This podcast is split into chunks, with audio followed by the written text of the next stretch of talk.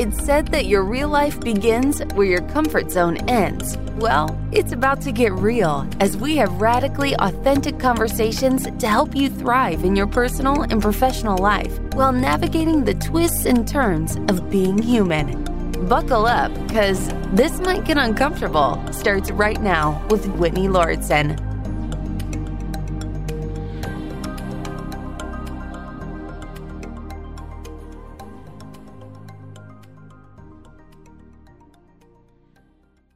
One thing that really drew me to today's guest, Shelly, is when I heard her described as Brene Brown with a dash of Liz Gilbert, two of my favorite authors, and two women I actually find myself very drawn to as I have shifted a lot in my approach to my online work, especially Liz Gilbert. She, I think of her a lot when I'm trying to think about what I want to post on a platform like Instagram. And I often come back to her face, which in my viewpoint doesn't have makeup. I don't know if she regularly wears makeup. I don't think that she does. I don't associate her with someone who always has like her clothes, you know, perfectly curated and her hair perfectly done. She comes across as such an authentic, unfiltered person. And I just admire that in a world where it seems like a lot of online personalities feel like they need to shape themselves into a specific mold. And something I've spoken a lot about recently for my journey, something that a lot of guests seem to align with me on, is this desire to color outside the lines, to honor our true selves, to shed the shoulds, to really define what success means for us. And another thing I love about you, Shelly, is this term success full with a dash versus success dash empty. And the success dash empty is that traditional measure of success versus success dash full or successful is life on your own terms. And I think a lot of people right now are trying to figure out what that means, especially women or people that identify as the female gender that feel like success needs to look a certain way for themselves because there's so much tradition tied into gender. There's so much tradition turned tied into even age and race and location and career. It's like how many of us feel like our lives were meant to follow some sort of formula. And maybe that's a good place for us to start, Shelly, is have you felt pressure to abide by some formula? And if so, how did you start to move away from that, find the confidence to go off script and design things in a way that really feels good for you?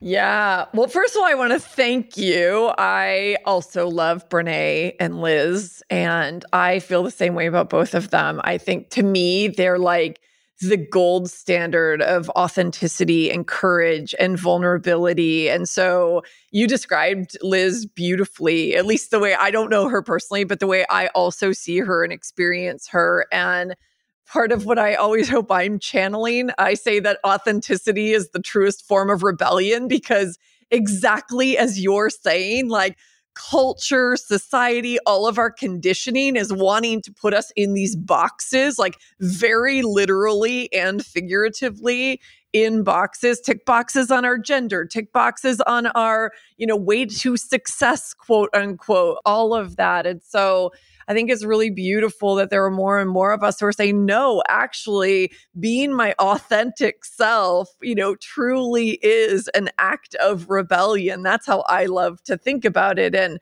to answer your question, yes. This, so I, this is the crux of my entire story.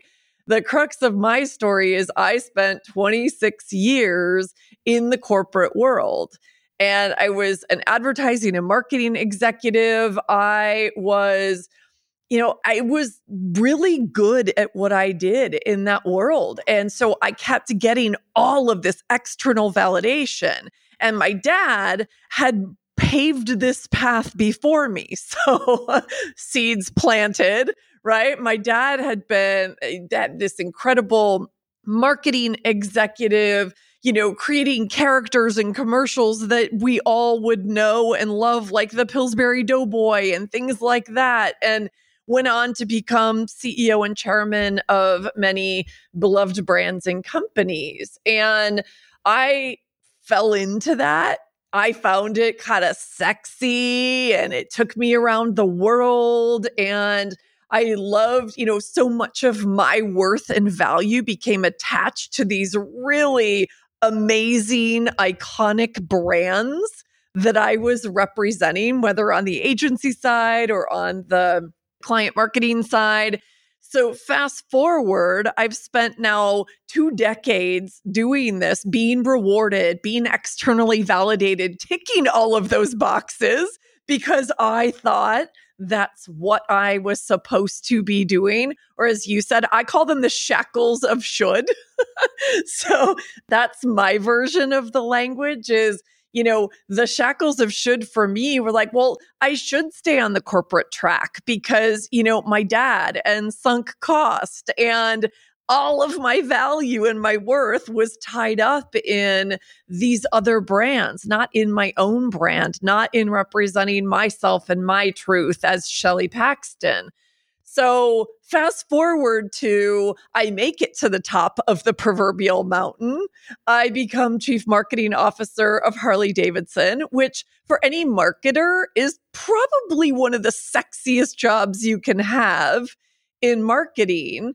And I'm there. I went to Harley at age 40 and I'm rocking it. I mean, who doesn't love the idea that you get to ride motorcycles around the world and represent a brand that people tattoo on their bodies. So for me, I was like, I've made it. I'm here. And then about three or four years into it, I started feeling like, oh, but wait a second. Is this all there is? Like, I've done all the things. I got here. I'm representing this brand that says I'm a badass chick. I've made it. I'm cool. And yet I feel really empty inside. And I'm feeling like I'm kind of dying a little bit inside. And then I start to have this nightmare, this excruciating nightmare. I'm now 45 years old. I've been at Harley for five years. And I have this nightmare that's ripping me out of my sleep. And it probably comes as no surprise that this was my soul and the universe conspiring to go, wake the fuck up. Like you're living someone else's dream. There's a reason why you feel empty inside. And so I'm fast forwarding a bit through the story. We can dig into any piece of this that you want to. But the reality was in that moment, and in some work that I did to really understand what is this dream trying to tell me and why am I feeling this way when all of my life I worked toward this thing that I thought would bring me true joy and fulfillment, joy and fulfillment.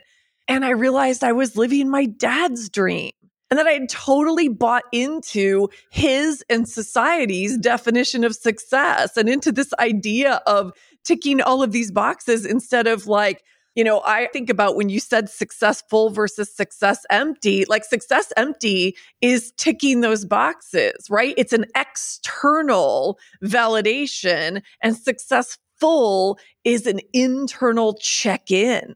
And it's really checking in with ourselves, like getting to know, like, what is my truth? And there, I know there's so much richness there that I'm sure we'll dig into, but that was the wake up call for me and what ultimately sent me on this whole journey called that I called Soulbbatical. And now this whole idea of, you know, being a voice in helping others to rewrite their script of success on their own terms. And so, yes, everything you said just like lands so deeply for me because it is my story. And I know it's so many people's stories. Exactly. I was thinking about that as you were speaking and wondering how many people feel this way but don't know how to express it, or maybe they don't even realize it. I think a lot about this at this stage in my life, especially when it comes to parenthood. Are you are you a parent, Shelly? I'm not. I'm not. Neither am I. And, and I'm also curious if you can relate to this and without knowing your story about whether you chose to be to not be a mother purposefully for me it just kind of hasn't happened you know i still have biological time if i want to change my mind and things like adoption are available too but i've just been thinking a lot about it because i spent so much of my life thinking that i would have kids and then recently I, I thought why did i think that it was as if it was predetermined, right? Because for me at least, and I think other women or people with a uterus can relate to this idea of like, well, that's just the way it's going to be, you know? like, whether it's a parenting yeah. thing, a societal thing, a marketing, media, cultural thing, like, it's almost odd if you don't have children by choice. Like, you not like your body couldn't do it or there are some other circumstances. It's like, I've just decided not to. And it's especially odd when you still have some time to make that choice. It's not like hmm. I've gone past the point of not being able to choose, but I'm still sitting here going, yeah, so far it just doesn't feel like a fit for me. And the reason that just feels so intense because it's one of few things in my life that I can look back on and say, wow, how much of this idea of children was just implanted in me as a should. Mm. How much of that idea was people telling me that in order to feel successful and fulfilled as a woman that I must have children or even I'm unmarried. Oh, yeah. And these that idea of like, wow, like why isn't she married at whatever age? And it's like, well, I, that's definitely a choice, you know? Like I've chosen not to marry my the partners that I've been with and I'm actually very fulfilled and feel very successful in my life despite being unmarried and despite not having children. And what's also interesting, and I would love to hear your thoughts on that too, is how it's almost confusing sometimes. I'm like, wow, do I feel fulfilled? Would I be more fulfilled if I had children? Are my friends feeling more fulfilled than me because society keeps telling me? And also, are they telling me that they're fulfilled because they've been conditioned to feel fulfilled? But like, there's truly no way for us to measure who's more fulfilled than the other, right? There's no way for me to know if I would be more fulfilled with children until I have them. And there's certainly no way for my friends to know would they feel as fulfilled in their lives right now were they not to have kids.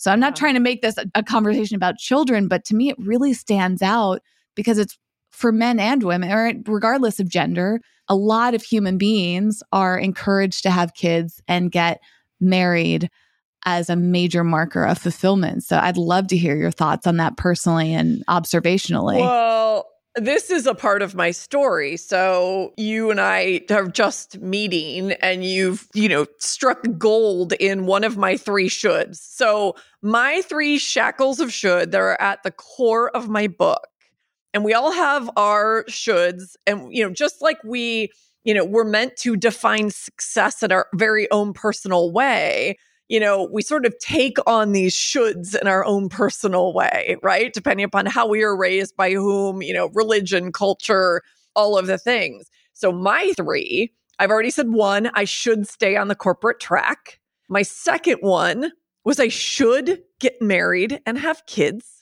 and I'll tell you that story in a second. And my third one was I should make personal sacrifices for work because I didn't see my value. I thought if I'm not bending over backwards and letting my boundaries fall and attaching all of my value to what I'm doing for work, which meant all of my time and energy, then I'm going to get fired. They're not going to see my worth. So those were the three biggies. I mean, listen, I've had more shoulds than that in my life, but those were the three that I realized as I was writing my story really had a significant impact on the trajectory of my life, on my behaviors and actions, and on getting me to this moment where I'm like, on the floor, sweating and bawling, seeing this nightmare that I was seeing at age 45 and 46, and then ultimately leaving Harley at age 46. So, to answer your question about that second should, that I should have I should get married and have kids. I was also raised, I was raised in a very nuclear family by very Catholic parents and in a very, the very homogenous white suburbs of Minneapolis, Minnesota. So let's just say that, you know, eh, we were raised with certain expectations and everyone around me looked the same and kind of took the same path and families family structures looked very similar. And i mean i could go on and on. You get you get the idea. And so I always felt like, in fact, I just posted on my Instagram the other day. I was I was telling you I was in Austin and I found this trucker cap that just says black sheep. And I have always, I say at the beginning of my book, I have always felt like a black sheep because all of these kind of quote unquote cultural norms and expectations, like when I would try them on, they just didn't fit. They didn't feel good. I felt like I was suffocating. And yet, I hadn't seen enough of the world and had enough diverse experiences, you know, culturally and otherwise to understand that I could follow, create, not follow my own path, blaze my own trail or find, you know, mentors and people who are out ahead of me doing their own thing. And it took me many, many, many years in my life to understand that. So, on the way to understanding that, I got married. I never thought I was mm-hmm. going to, but I ended up, I moved to Istanbul, Turkey for work when I was young, when I was 26 years old in the advertising business. One of the best decisions I've ever made. I mean, it was absolutely incredible experience. Turkey is still very, very deep in my heart, especially Istanbul, as are many of my friends there. And I fell in love with a Turk. And I then ended up marrying that Turk. And we were together for oh, a good 11 years, married for about eight and a half of that. And honestly, the reason we got married is because we left Istanbul to move to New York City. And the easiest way to deal with his visa issues was just to be like, fuck it, let's get married. it was like, not romantic. It wasn't a big white dress church wedding. It was barefoot on the beach with the family, whatever. So I did it in my way, but I was like, okay, people get married. Let's do this thing. This is going to be easy. We kind of did it on our terms. And then he really wanted a family. And I was wrestling kind of with exactly what you said. And I ended up uh, actually, t- let me rewind for a second. When I was 28, we were dating and I was still living in Istanbul. I ended up staying there for four years and went on a six month assignment, left four years later. and I I got pregnant and it was our baby and we were like we're 28 years old and we don't even know if we're committed to each other. And we don't know I don't even know if I was going to stay in Turkey. And I was living the life of this expat and I was doing work in Southern Europe and North and South Africa and Middle East and India. And I was living the high life, at least how I was defined in those days. And I couldn't imagine bringing a child into the world under those circumstances. And he was also not ready. You know, little did we know you're never ready to have a child. You're never ready for those. We together made the decision to abort the pregnancy. So I have one abortion and then later one miscarriage to my name. And I have realized that this is the way it was meant to be because it's interesting when you asked me I'm so comfortable. I'm 52 now. I am not going to be having children. And what I have realized in my journey is that I wasn't meant to have my own biological children. I went, this is fast forwarding to much more recently within the past few years, with a shaman to the top of a mountain in Baja, Mexico. And he said to me as he was reading my energy, and he repeated back to me, You are all about fertility. And I was like, You don't get me at all. like, what is that's ridiculous? Like, you know, he didn't know anything about me or my story, whether I had children, what work I did in the world, nothing. And he said, Well, let me tell you a little bit about what I mean before you react and or overreact as the case may be. And he said, whether or not you have your own children, what I see is your fertility, your ideas, and your passion, and the work that you do in the world. He said, whatever your work is, and whatever seeds you are planting, keep doing that. That is your fertility. And those, I went on to later tell him that I'm on this mission to liberate a billion souls and help others rewrite their script of success. And he's like, that's your fertility. Those billion souls are your children, and you're guiding them into living their own fulfilling life. And I was just like head to toe sobbing, goosebumps. And so I've come to think about what it means to be a mother in this world and what it means to be maternal. And now I see it as so deeply related to my mission and my work in the world. And when I reflected on that as I was writing the book, I was like, that makes perfect sense because the way I saw, like at the peak of my time at Harley, I had 250 people around the world in the global marketing organization, and I viewed every one of them as my children. And when I was leaving Harley, the hardest decision I had to make was how am I going to create, you know, the best possible scenario for all of them to thrive as I exit? And so now it all makes sense. So I don't know how that lands with you, but that's how I think about being a mother now. And it lights me up. That is so beautiful and something that I feel like is not spoken about a lot because just because you choose not to bear your own children doesn't mean that you can't be maternal in all these other ways, whether that's to people you work with or your animals or even extended family and friends. You know, as you're sharing that, I'm reflecting on my own versions of motherhood, not just to my dog, who is the closest I've ever had to a child. I've had a fur baby too. I totally get it. Yes.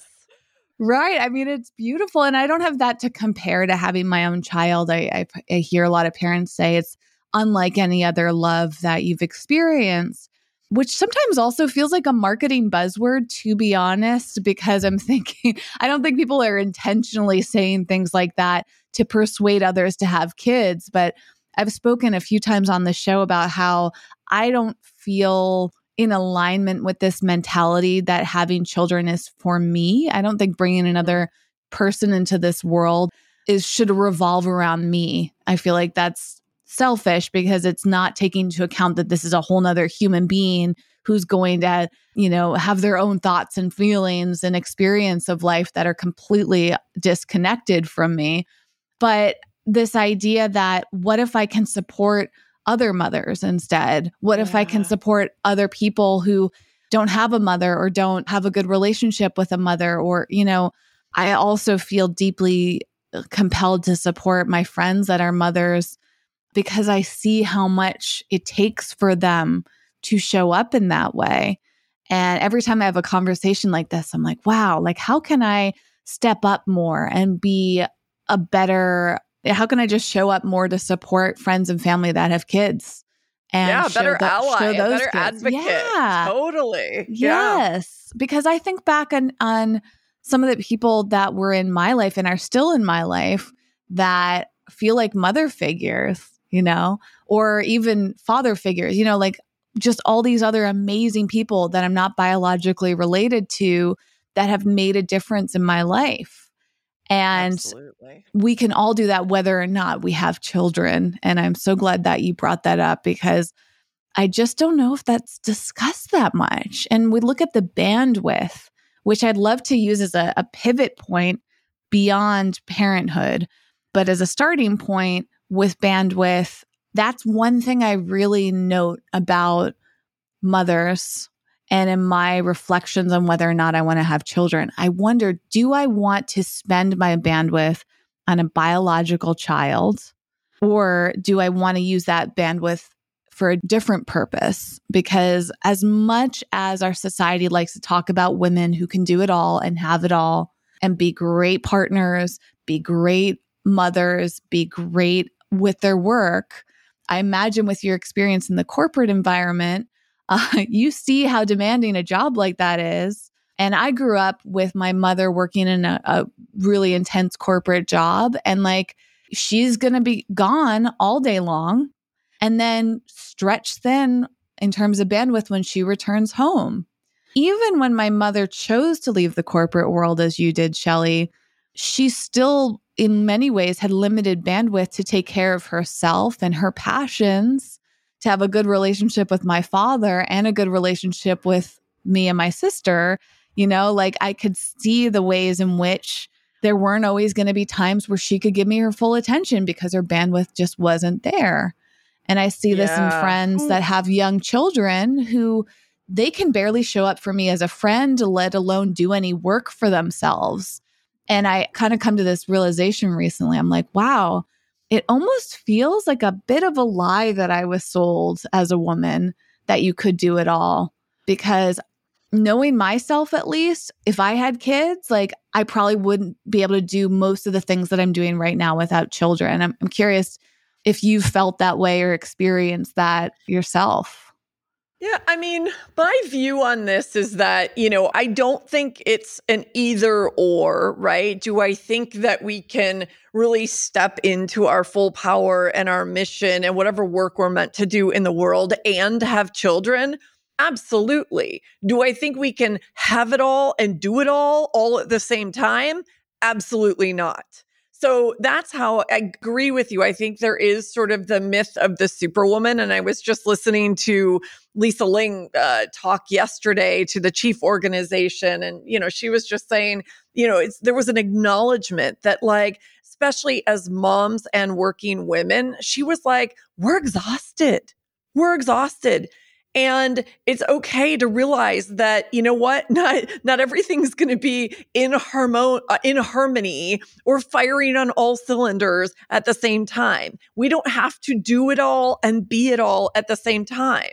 We're going to need to ask for help. There is strength in asking for help, not weakness. That is one of the biggest lessons I learned in this whole journey and in my decision to leave Harley because I was pretending for so long. I'm like, I got it. I got it all together, like very masculine energy. Like, you know, I'm all polished and I'll put on the heels and the fancy jewelry and, you know, I'll look all, you know, I always say spit polished to a shine. So you didn't know how just, you know, really what a hot mess I was on the inside and how I was, I didn't know and I couldn't figure it out. And I was very afraid to be vulnerable and to ask for help. And so this is my version. Obviously, I'm speaking my own personal experiences as a working woman without children. And I'm not making comparisons, but I think there is this beautiful idea that, you know, one, asking for help is a strength, not a weakness. May more of us embrace that and support each other in that decision. Also, self first isn't selfish. The, the moms I know in my world who are thriving the most are the ones who, when they thought they couldn't do it, are taking an hour or two to themselves every single day. I have a friend right now, her book is soon to come out. She has been doing this for two years now, taking two hours. She has two very young kids, and both she and her husband are entrepreneurs who work a lot. And it fundamentally changed her life to her name is Payton Hughes. And so anybody follow her. She talks a lot about boundaries, about her experience as a mom about what it meant to create that space and how it radically improved her relationship with self, with her husband, with her children, her work. It complete it changed her life in every way. And so it's funny, I had somebody say to me when I first started learning about the concept of meditation, if you say you can't make 10 minutes, you probably need 3 hours right?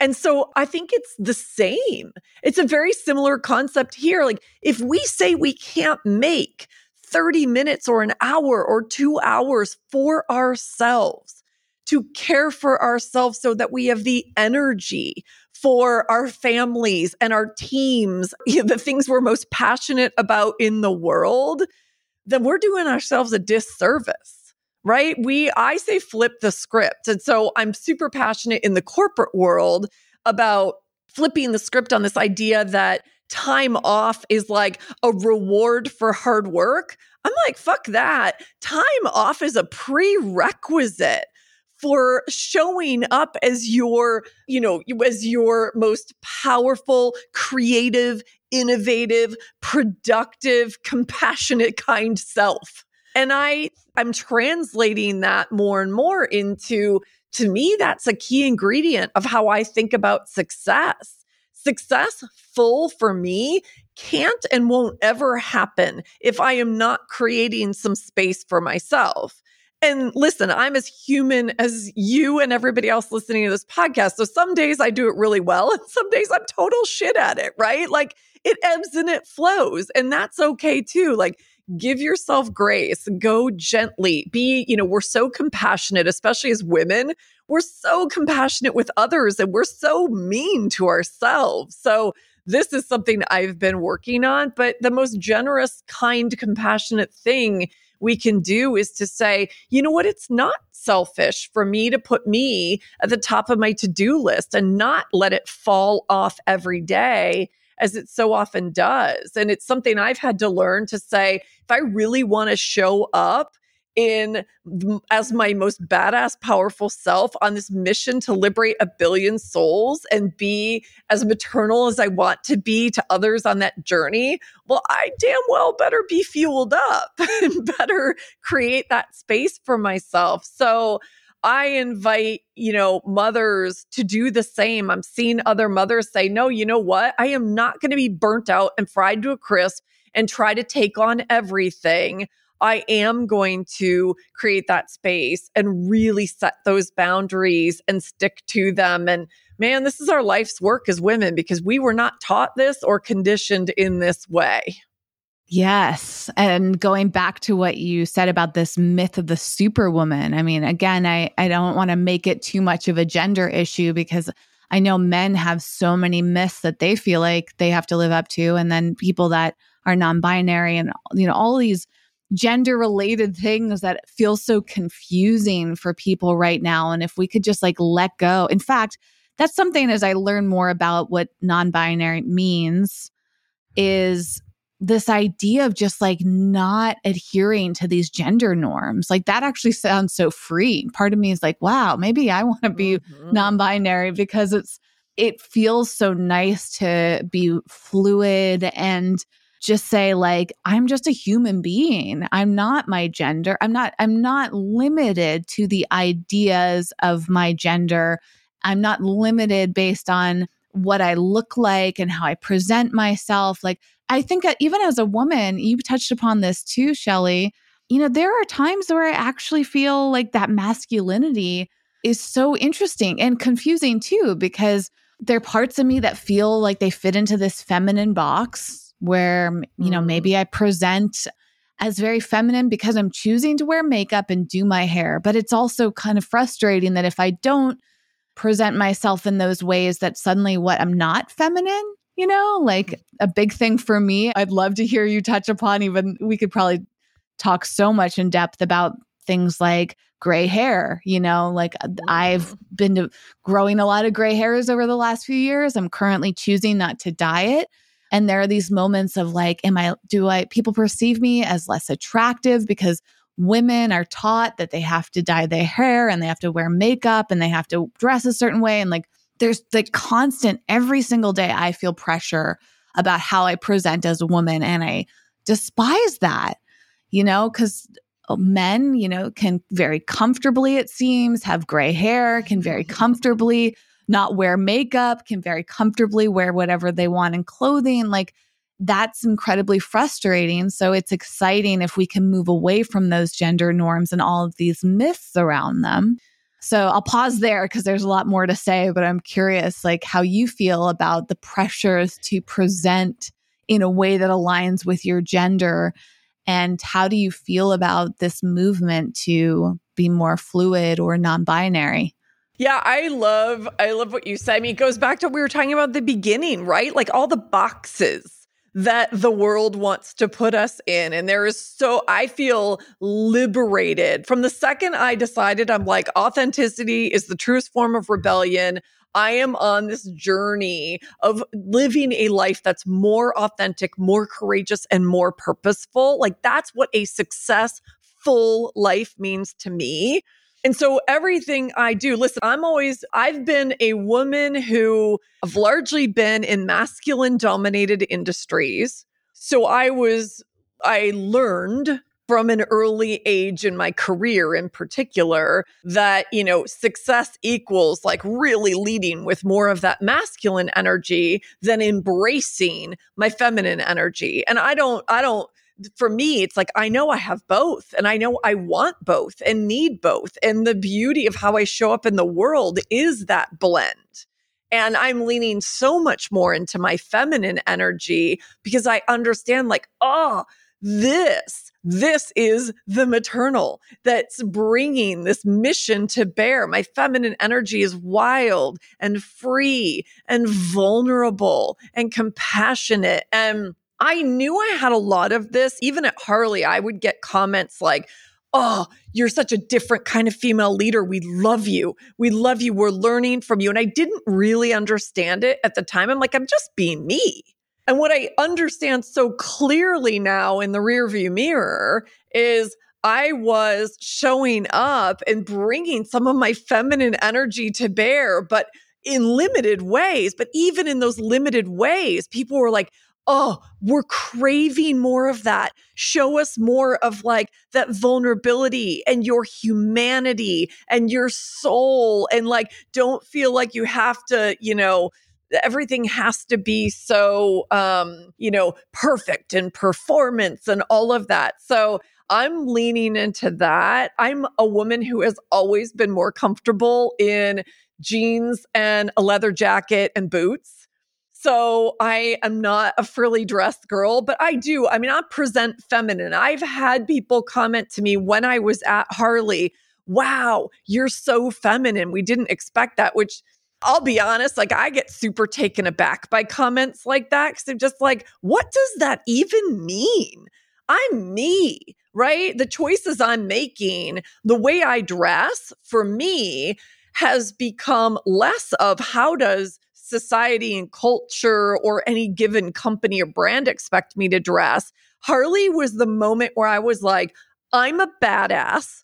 I'm reclaiming my badassery. And this gives me the excuse to show up wearing exactly what I want to wear, right? I want to show up in a boardroom with my nose pierced, which I have, with, you know, with my leather jackets, my skinny jeans, and my boots and I'm in my happy place and like my big jewelry and whatever. And ever since then, this is how I rock. I mean, I'm just like, but I, I do dye my hair. I will tell you very honestly, that was a really hard moment for me during lockdown were the grays, and I have significant grays at 52. I was like, oh my God, I can't bear this. And I wasn't ready because I see it so clearly now.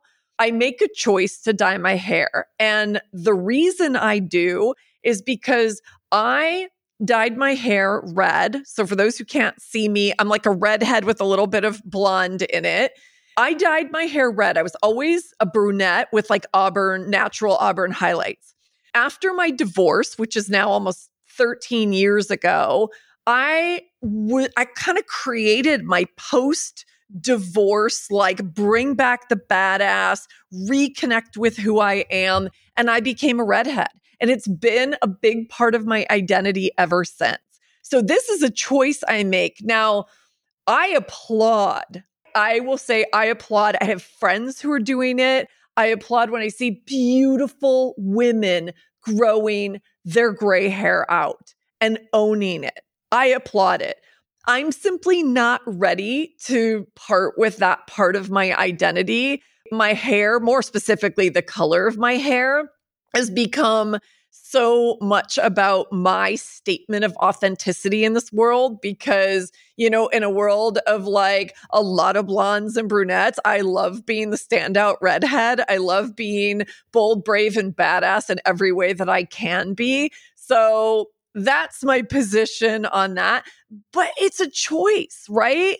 So, it is a choice. So I've really been leaning into my feminine energy and what that's been bringing to my leadership and my work. But yeah, I am not, you're never going to see me in pink or a flowery dress. I can commit to that for the rest of my life. but you will see me in some pretty, you know, fun and funky clothes and always with like my jewelry and my hair done. it's so fascinating how, you know, this idea of, our identity being so tied to our appearance. Like that's something that I find myself thinking a lot about because it's like I can see it from both sides. I'm like, first of all, like freedom of expression is amazing. Yeah. Like we should all have that option to have freedom of expression. But simultaneously, I would like to see less judgment around our appearance and like assumptions about what that means, to your point.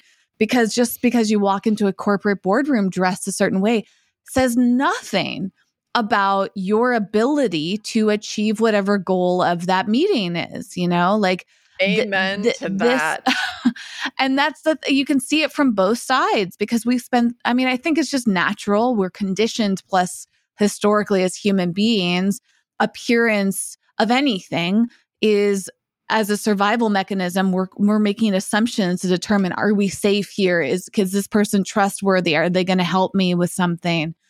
Eh, but I think we've also become we've gotten so far away from basics of that mm. humanity that now it's become very confusing. And so I'm hoping that we're moving to a time with all this more gender fluidity or lack of gender at all. Could we move to a point where it's just like we're seeing the humanity in one another, not making all these preconceived notions? Because for me, I've been breaking out of that so much over the last few years. I used to feel so concerned about my gray hairs, you know, and and similarly during the pandemic, I would I would feel at the, at the beginning of the pandemic, like I would notice my gray hair all the time, and then I like moved away from it because I wasn't around other people as much. So I mm. stopped looking in the mirror as much because I didn't feel like I needed to. And then it was like this aha moment of wow, I'm looking in the mirror to determine how other people may perceive me. I'm looking in the mirror to say, like, do I look okay today? And will I get the approval? Also, back to one of your points earlier, Shelly, this external approval. And I found myself only concerned about my appearance when it was in the context of how other people viewed me. Because if I'm not taking in the possible perceptions others may have of me, then I feel more free. And I don't yeah. feel the need to look in the mirror. I don't feel the need to look at photos of myself or even take them. I don't feel the need to uh, scrutinize myself on camera. You know, I choose to make videos for this podcast, for instance.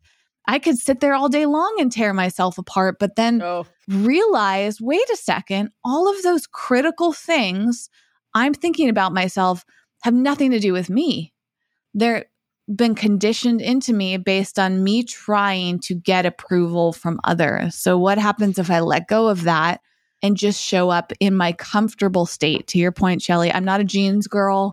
I'm a big fan of any type of stretchy clothes. So, actually, stretchy jeans, love them. Those are the only jeans that I feel really good in. oh, I love it. I'm wearing leggings right now, girl. Yes. Like I so honestly i'm like i am embracing more and more like and it's not i do i wear jeans with stretch in them. I wear comfortable jeans that like fit me well and feel good on me. Like i am not trying this is actually it just made me think as you were talking my big struggle, I mean, if you want to talk about getting super vulnerable, and one of my areas of personal struggle that I know will play into my work some way in the world, and it may simply be talking about it and in these really, you know, beautiful, brave forums like you've created on your podcast. Mine is about bigness.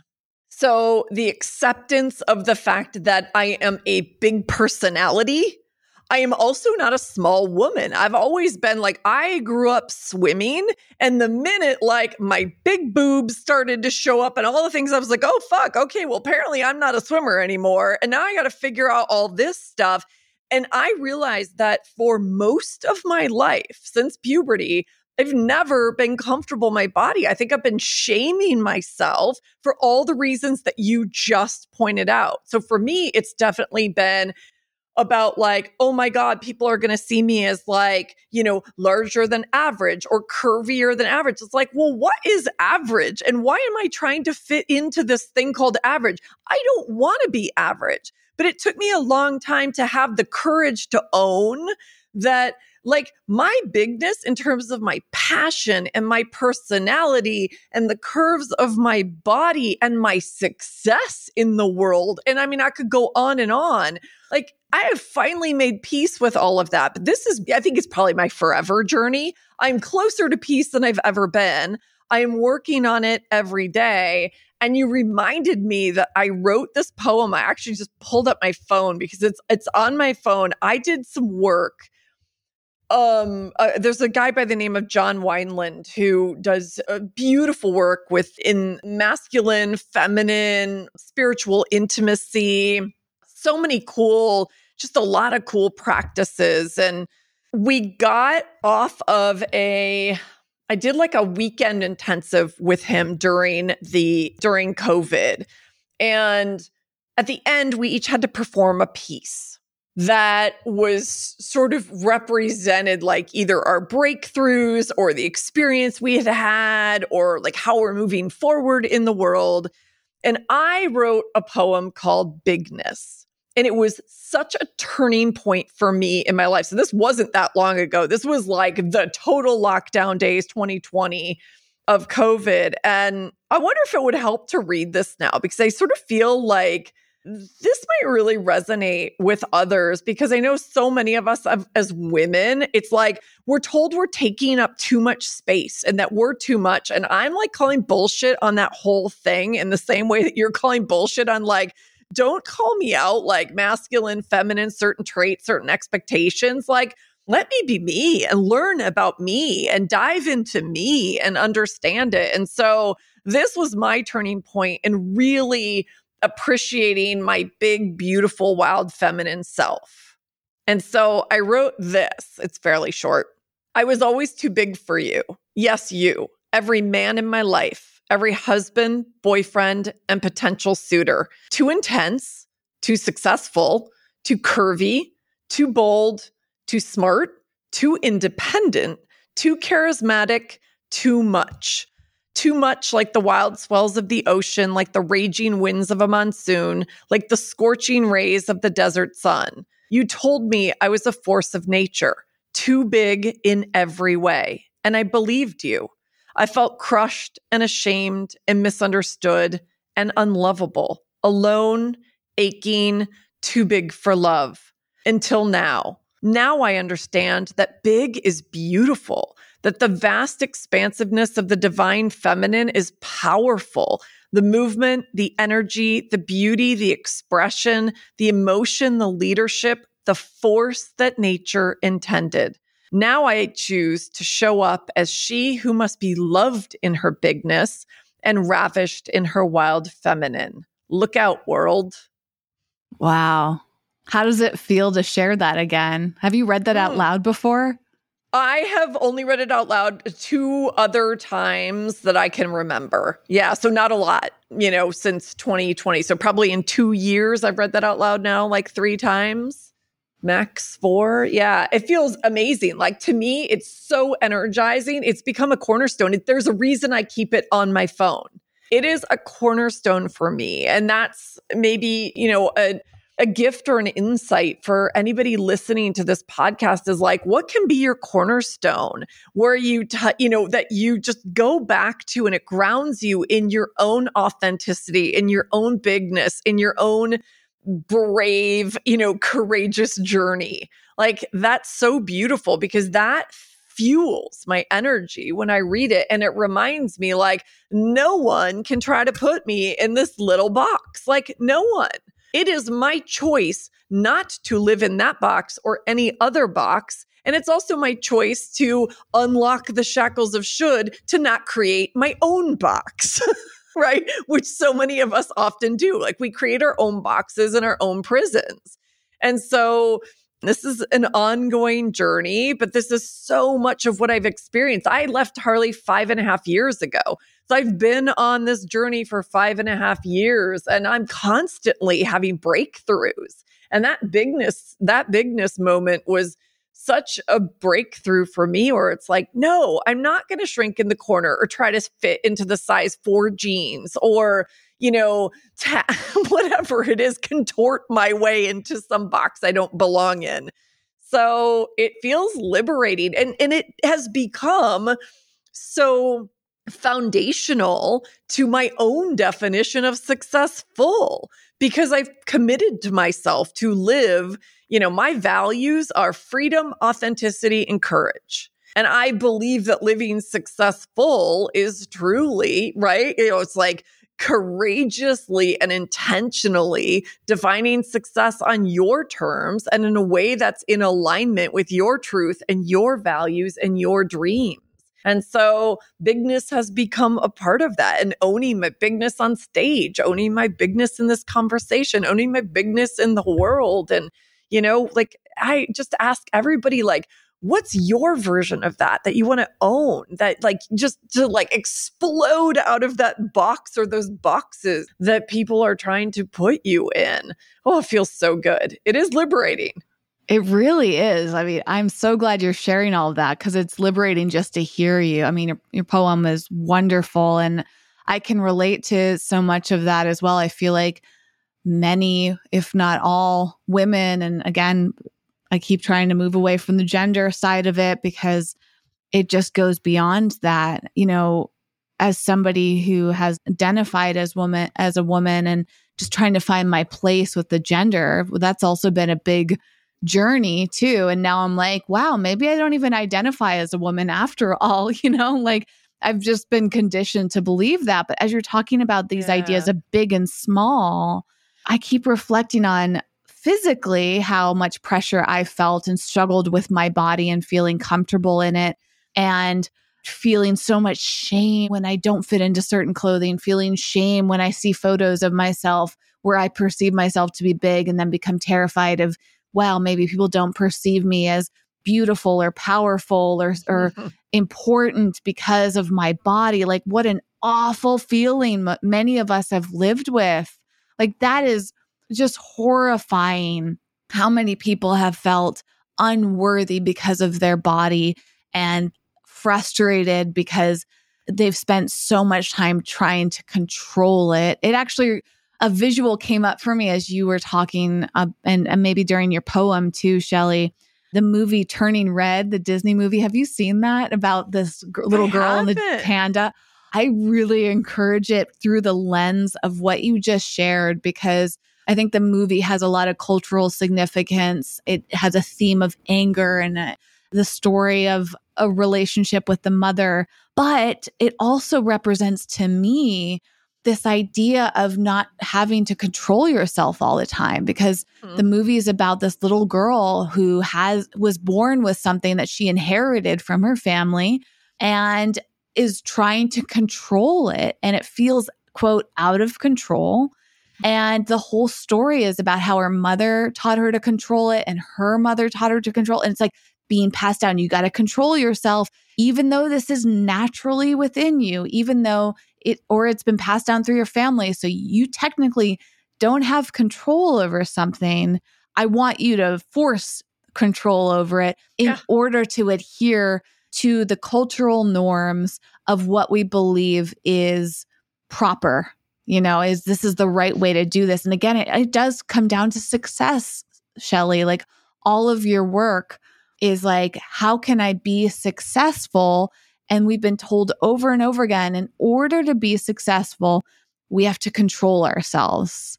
And mm-hmm. control could be either hiding things about ourselves, squeezing ourselves into spots, trying to reshape ourselves physically, trying to, you know, for me, like my new journey is realizing my neurodivergence and how I've had to like control my brain my whole life.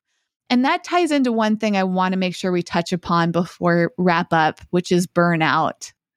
And mm-hmm. clearly we could talk on and on about that. But do you feel, as I believe, that burnout is often the result of us trying to control too much in ways that, like, maybe as I've recently described it, it's like trying to force us into a shape that we just cannot hold you know like yeah. this idea of like you're just too big to be contained in this small space so yeah maybe temporarily you can shove yourself in there but at a certain point you're going to burst out of the seams because you literally cannot fit in whatever shape you're being forced to fit in and that is so stressful so of course you're going to feel yeah. burnt out and also coming back yeah, around to the superwoman and superman yeah. thing that you mentioned too like if we're told over and over again, you have to do it all, but we cannot do it all, of course, we're going to get burnt out because we're trying to do something that we can't actually do. Yeah. I mean, I think oof, I can relate to all of that. And I think burnout is a is a combination of so many. I mean, it's it's like a Molotov cocktail of ingredients, right? It's the things you mentioned and it's like my third shackle of should that I mentioned. You know, I should make personal sacrifices for my work, or they're not going to find me worthy or valuable, you know, enough to be in this job.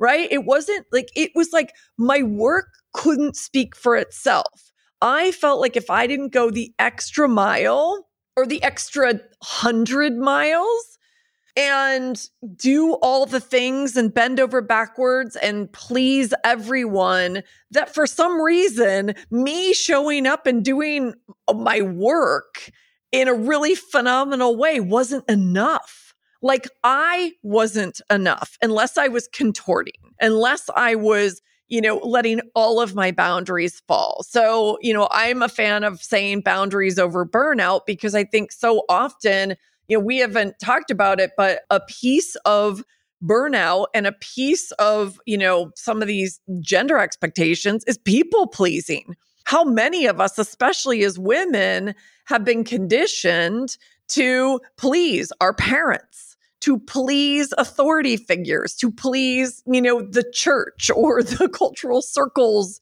we were raised in. And you know to not ruffle feathers to not you know choose ourselves to you know i mean to the point where i have a lot of friends who didn't come out of the closet until very late in life right? When it was quote unquote more acceptable because they were raised in a way that where that was like it just wasn't possible which is, you know, also just like makes my blood boil. So I think so much of that, you know, there's a stat that I often use in, in my work and my talks that 85% of Americans have experienced burnout.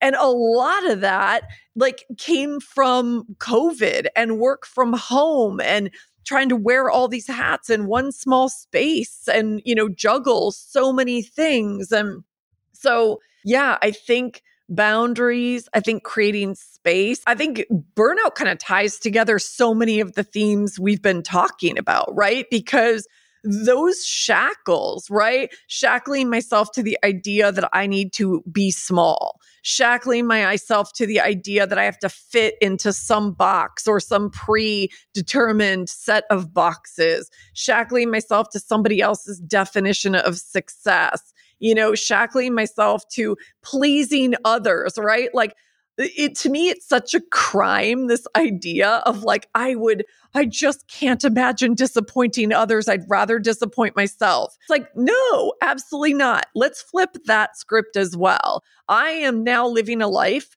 where i will absolutely disappoint others over disappointing myself because the other way around leads to burnout or contributes to burnout, I should say, right? Self care and not caring for ourselves and putting ourselves on the, our own to do list at the top of it and creating space and fueling ourselves. That leads to or contributes to burnout. I mean, so many of these things I feel like we could go through. It's like this is the through line to the entire conversation and it's only gotten worse. And to your point about control, I mean, this is something I am so clearly and passionate about, about all of this work and this conversation and even more passionate than I was pre COVID. So my book came out in January of 2020, eight weeks before the world shut down. So I was super passionate about this before what we what we've experienced for the past two and a half years. I am now incredibly passionate because the way I see the world is like 2020 was the year that shook us, right? If you didn't already have that, like, you know, universal two by four that whacked you with tragedy or illness or losing your job or, you know, the other kinds of things that wake us up from our slumber of autopilot or living our lives on autopilot, then COVID probably shook you up and reminded you that you have no control. Like the only thing that's certain is uncertainty. We have like ev- all control we had was perceived, right? White knuckling the steering wheel of life ain't going to get us anywhere. So 2020 was the year that shook us. 2021 was the year of the awakening, right? It was the year that where we all went, oh my God, right? Like there was so much wrong with what many people call the old normal. And it crystallized what mattered most for us. And so I'm calling 2020 and 2022 and beyond the year of the, the year or years of the revolution, where we are all going to create our most authentic, courageous, and purposeful life, where we are going to choose successful and not success empty because we're forced to let go of this control. And believe me, trust and surrender is the lesson I will have to learn again and again and again until my dying day. Um, so it's probably why I'm so passionate about it. We teach what we most need to learn. We write the book we most need to read, right? And so that's what I do. But learning to let go, I just, I think we've all gotten like yet another wake up call to just, you know, the universe shaking us by our lapels saying, you know, how do you get to, how do you want to live the rest of your life? I don't know if you're familiar with Bronnie Ware. She wrote The Top Regrets of the Dying so she was a palliative care nurse, I believe, in Australia. Her book is called The Top Regrets of the Dying. And the number one regret of the dying, of like the hundreds of patients she sat bedside with on their deathbed, was I lived the life someone else expected of me, not the life I truly wanted. I didn't have the courage to live that life.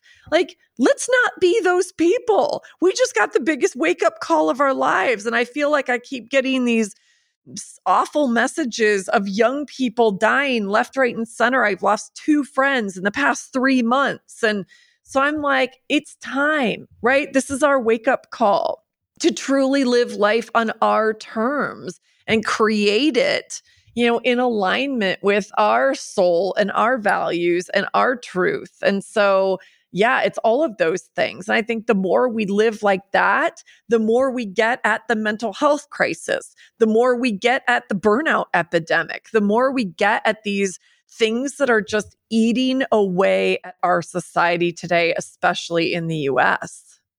I couldn't agree more. And that's why your work is so important. So, speaking of your work, you have this wonderful book, Soulbbatical.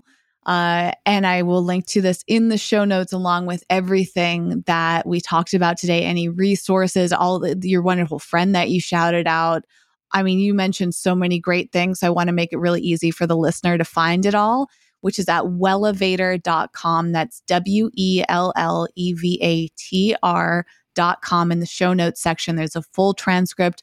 There'll be a video. I love Shelly's whole presentation, your books and your microphone. Like the color scheme is so great. So when that video oh, comes out on YouTube, yes, I love that my color. burnt orange and the greens. It's just like so visually stimulating for me.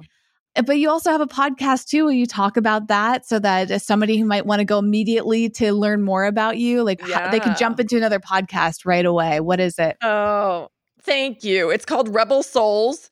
So it's all the things I talked about. I say if you want to flip the middle finger to the status quo in your life, business, or the world at large, then you're in the right place. And so it's all of these things that we're talking about. It's so aligned with your work, Whitney, and like the beautiful conversations that you host. And so, Rebel Souls, you can find it anywhere where you listen to your podcast. I'm on a brief hiatus, but there's probably 85 episodes that you can binge should you choose to. And I will be back. Yeah, you can find my book anywhere you buy your books. And I'm working, I don't know if you and I talked about this, but I'm working on book number two right now. And it is called Success Full, F U L L. And it's this whole conversation about you know, why so many of us are shackling ourselves to this generation's old kind of patriarchy led definition of success and how people are rewriting it, getting inspired, how you can do it for yourself, and a bit of my own messy story through that journey. So look out for that as well. Fantastic. Another very much needed topic for us. And thank you so yeah. much for diving in, into so many things and being vulnerable and honest and inspiring. And I mean, it got me thinking. My brain went to places that it's may have never gone before. Honestly, a lot of the things I felt like little aha moments as you were speaking. I'm like, wow, like this is like the joy that I feel for a guest like you, yeah. Shelly. So thank you for sharing that with me and with the listener. And again, for the listener, everything's in one place at wellevatr.com for you. Also, in the description of this episode, you can quickly click on some links there to jump over to Shelly's podcast. I hope that you do so that you can continue along with her journey, find out when her book comes out check out her existing book. And Shelly, can't wait to see it all unfold for you. Thank you again. Oh, thank you so much for inviting me. I love this conversation.